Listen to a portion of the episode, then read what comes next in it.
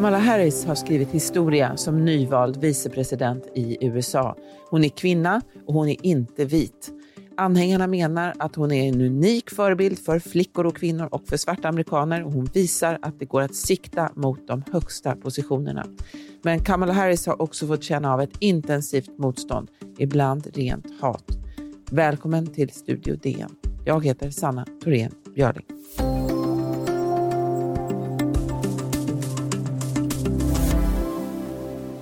We did it, we did it, Joe. You're gonna be the next president of the United States. Kamala Harris ringer till Joe Biden och säger att nu är det klart. Mediebolagen hade förklarat honom som segrare i presidentvalet. Turerna kring valet är inte över, men just det låter vi vara idag. Först och främst kan man konstatera att valet handlade ju om Trump. Han var den mobiliserande faktorn liksom på båda sidor av eh, eh, om man var mot eller för honom. Man kan också konstatera att en vicepresident i regel spelar ganska begränsad roll, men ändå då.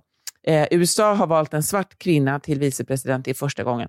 Karin Eriksson, du har just kommit tillbaka till Sverige från USA. Hur stort, stort är symbolvärdet av Harris? Det är naturligtvis jättestort med en kvinna och en kvinna som representerar flera minoriteter i USA. Eh, men det har ju med tanke på all turbulens runt den person du nyss nämnde, Trump, kommit lite i skymundan av allting annat. Normalt hade det här nog fått en större uppmärksamhet om det inte hade varit så mycket turbulens runt själva valet och runt den evigt turbulente Donald Trump. Men egentligen är det naturligtvis en enorm symbolverkan och det är också så här att hon är ingen vanlig vicepresident. Hon ska vara vicepresident åt en president, om det nu allting står sig, som fyller 78 om någon, några veckor um, och som nog inte inte, som har i alla fall ibland låtit förstå att han kommer att vara en övergångspresident. Inte riktigt klart om man tänker sig att han ska kandidera till ett, ett val till, men möjligen kanske ändå inte när han ska fylla 82. Det vill säga att hon, hon kommer att vara viktig och det de har gjort upp mellan sig är också att hon ska ha samma funktion som han hade, Joe Biden hade när han var vicepresident hos Obama, det vill säga vara den sista i rummet som man pratar med som han pratar med innan han fattar ett viktigt beslut. Så här sa Kamala Harris själv i sitt tal.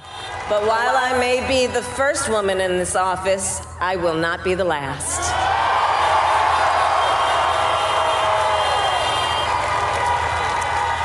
Because every little girl watching tonight sees that this is a country of possibility. Jag, var ju, eh, och jag, jag är ju också i USA och har tyckt att man såg framförallt när valet, valresultatet stod klart så såg man väldigt mycket människor som hade skyltar och plakat eh, med hennes namn på.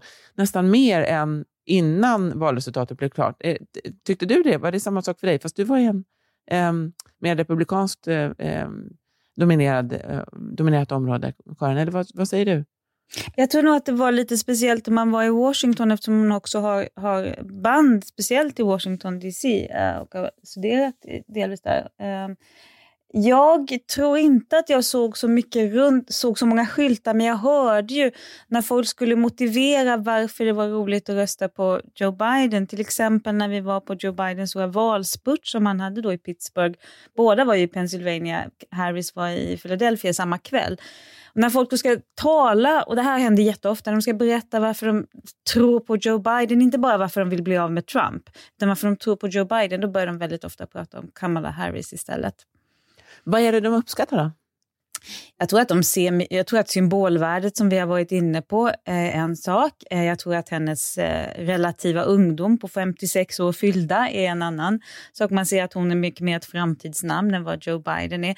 Sen är hon också en person med en ganska stor energi, en ganska stor, hon är ganska direkt, hon är ganska rolig. Det är en, en av få gånger när jag fnissat väldigt mycket när jag läser politiska memoarer, när jag läser hennes, hennes bok. Eh, så att hon är ju en person som på det sättet entusiasmerar. Men du ska ju säga, jag har ju också varit i, i Kalifornien och följt hennes, eh, i hennes hemtrakt och kan säga att jag vet att hon inte alltid eh, är, är så eh, populär eh, där. Därför att i radikala Kalifornien så tycker man inte att hon är progressiv och radikal nog.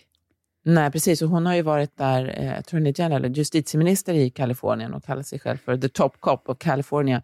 Nej, mm. Där har hon ju eh, inte alls varit så supervänster som du säger. Vad, vad är det hon har gjort till exempel som folk inte gillar? Nej, men det har mycket att göra med hennes insatser som, som distriktsåklagare och justitieminister i delstaten Kalifornien, distriktsåklagare i San Francisco tidigare. Att det, det, finns ett antal fall där man tycker att hon har drivit inte, inte till exempel när det har varit frågan om, om resningsansökan eller rättsprocesser för, för då tror jag svarta killar som man tycker att hon inte engagerat sig. Det finns många principiella olika olika rättsfall och, och, och även försök att, att... Jag vet, jag pratade med någon aktiv vänster, kvinna på vänsterkanten som var väldigt upprörd över att hon inte att Kamala Harris inte tillräckligt hade brytt sig om olika förslag på, på reformer av rättssystemet och framförallt då reform av polisen, det som har varit så väldigt mycket i diskussion det här senaste halvåret efter George Floyds död i Minneapolis, där man tycker att hon inte alls stod bakom planerna på att reformera polisen. Då skulle hennes anhängare, det ska vi säga, då skulle hennes anhängare säga att det gjorde hon visst, hon gjorde massor. Men det är ändå så där att det där, det där sitter, och det satt framförallt i Kalifornien så kunde jag möta dem som inte var helt entusiastiska i alla fall. Vi ska strax tala mer om Kamala Harris och motståndet mot henne.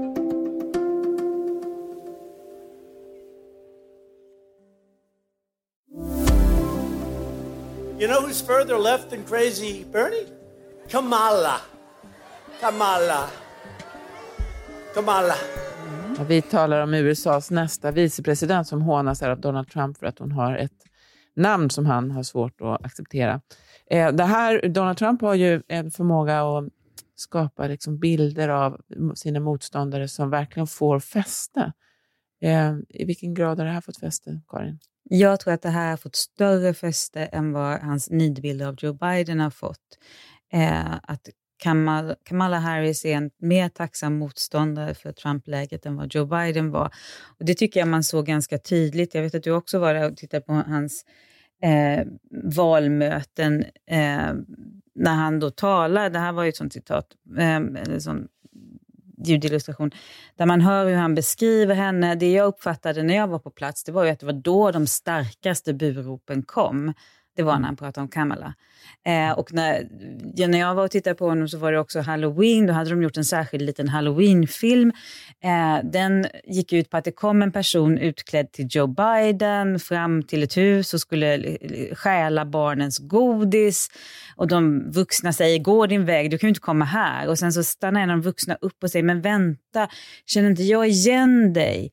Och då sliter den här personen av sig masken och så är det inte Joe Biden utan under är det en tjusig kvinna med ett munskydd och på det här munskyddet så står det Kamala. Sen tar Kamala alla sötsaker och häller i sin hink och går. Och så kommer en text som säger Don't be tricked, det vill säga Låt er inte luras. Förstår ni inte vem det är som är bakom Joe Biden? Vem som verkligen kommer att styra det här? Och det här, det här är exakt sådana budskap tror jag som går hem hos Trump-anhängarna. Hon, det är hon som styr Joe Biden och hon är mycket mer radikal och hon kommer att förstöra USA.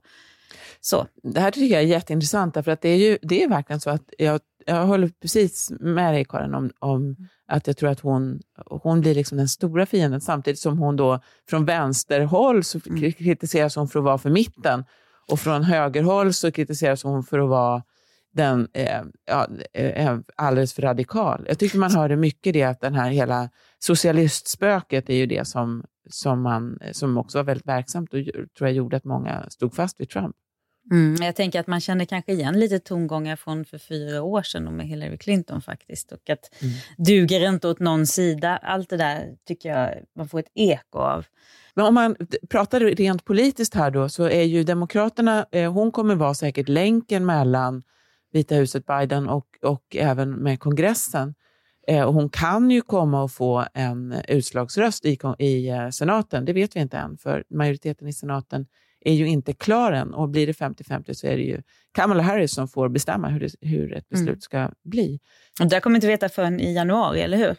Nej, januari. Det, precis. Eh, mm. Det blir ju en balansgång för henne och för hela Demokraterna. De bråkar ju redan i eh, bland, i eh, kongressen, den demokratiska gruppen, om vilket håll de ska gå. Det finns en stark spänning mellan vänstern och mitten. Hur tror du att Kamala Harris kommer hantera den där balansgången? Alltså jag uppfattar ju henne, jag skulle vilja säga att kanske de här kritikerna på vänsterkanten har lite rätt så tillvida att jag uppfattar henne framförallt som en ganska pragmatisk politiker. Att där står hon egentligen Joe Biden ganska nära. Eh, jag uppfattar henne också som en väldigt bestämd person som kan ta beslut och som möjligen då kan, kan ta kommando över den här gruppen. Jag tror det är mer den rollen hon får än att hon kommer att välja sida i konflikten. Men att det där kommer att bli, du pekar på något som är helt sant, det där kommer att bli jätteknepigt med slitningarna i den här gruppen. De har de har framförallt mobiliserat mot Trump och nu ska alla förväntningar, det har vi varit inne på i tidigare poddar för den som lyssnar, nu ska alla förväntningar, och de är ganska motstridiga, eh, förverkligas samtidigt. Det där kommer bli jätteknepigt och där får hon också en knepig roll så, så länge hon, hon fungerar som, som länken till, till partiet. Det blir intressant att se att Joe Biden har ju alltid, eller på något sätt marknadsfört sig som en sån här dealbreaker, att han kan komma överens och han kan samarbeta och han kan fixa och trixa. Kamala Harris, henne ser man som den här åklagaren eller som den som ställer han, hennes, de här bilderna från de tuffa utfrågningar av nominerade Precis. till Högsta domstolen och andra. Hon, hon naglar fast dem vid, eh, med olika frågor. Kan hon samarbeta, tror du? Nej, men jag tror att hon är en ganska skicklig politiker. Jag tror att hon är en ganska eh, jag tror att hon är en person som tar sig fram och då tror jag att hon också vet hur hon ska se till att ta sig fram. Jag tror hon är bra på att bygga koalitioner. Någonstans ska vi komma ihåg att det var, det var ju inte alldeles det fanns, det fanns många kandidater att välja på till vicepresident till Joe Biden och han valde ändå Kamala och då, det tror jag tyder på att hon vet hur man skapar en koalition och tryck för sitt namn. Mm. Om man tittar då på hur folk röstade, hur, hur viktigt tror du att hon var för olika grupper eh, när de verkligen gick? Det, det, vicepresidenter brukar ju inte ha det, men du var inne på det lite tidigare. Har hon fått stöd av eh, afroamerikaner eller latinos eller kvinnor? Ser man det? Kan man se det? det? Det är ju svårt att veta. Alltså, även den här gången så, så fick ju eh, Demokraterna ett starkt stöd bland, bland minoriteterna, ja, med då undantag för, för, för den latin, latinogruppen i vissa, i vissa delstater och i delar av vissa delstater, till exempel i Texas. Men, men man får väl ändå... Jag, jag tror så här, ska vi säga så här, att efter, eftersom om vi går tillbaka till augusti när, när, Joe Biden till slut skulle lämna besked om vem han ville ha som vicepresidentkandidat, så tror jag att hade han inte utsett en kvinna från någon av minoriteterna och med, som bär på hela den historien, det tror jag hade varit demobiliserande. Det såg vi, att det fanns ett väldigt, väldigt starkt tryck på att han skulle välja någon av de kandidater som, som stod till bud. Så på det viset så tror jag att hon var nödvändig i koalitionen som skulle säkra det här valet. Sen hur, hur viktig hon har varit som symbolfigur är, tycker jag, tycker att det är lite svårt. Vi, vi, blir, vi får bli anekdotiska där och gå tillbaka till vad vi sa tidigare. Vad man ser för skyltar, vad man hört när man frågat folk, när man verkligen försökt pressa folk och säga men varför stöder du Joe Biden? Tala inte om för mig varför du inte gillar Trump, det, utan berätta varför du gillar Biden. Då talar de om Kamala Harris. Så av det skälet tror jag man kan tänka sig. Tror att man kan vänta sig en eh, backlash då? Det, jag menar, det kom en stor backlash eh, när Barack Obama eh, blev vald till president som i hög grad var, eh, hade rasistiska undertoner. Och Hillary Clinton mötte ett enormt hat också. Eh, och jag tänker att man nog kan uppse en backlash nu också. Jag tror att det är den vi kunde höra, höra de första ljuden av när man hör de här buropen på trump -rally. Jag ska säga att den kommer att vara, kan finnas rasistiska undertoner, men det har också runt i, i, i kampanjen mot henne nu under de senaste, senaste månaderna också funnits ganska tydliga sexistiska drag. De, det är eh, absolut att hon, hon eh, görs ner som kvinna. Så jag tror att båda de delarna kommer, kommer, hon kommer bli en väldigt hon kommer säkert att vara en, en på det sättet tacksam måltavla för motståndarna. Ja, det tror jag också. Tusen tack Karin Eriksson som bevakar USA. Imorgon ska vi prata om vaccin mot covid-19. Kan det komma ett sånt snart? Hur går det egentligen? Studio DN görs för Podplay av producent Sabina Marmelakai, exekutiv producent Augustin Erba, ljudtekniker Patrik Miesenberger och teknik Jonas Lindskog, Bauer Media. Jag heter Sanna Thorén Björling.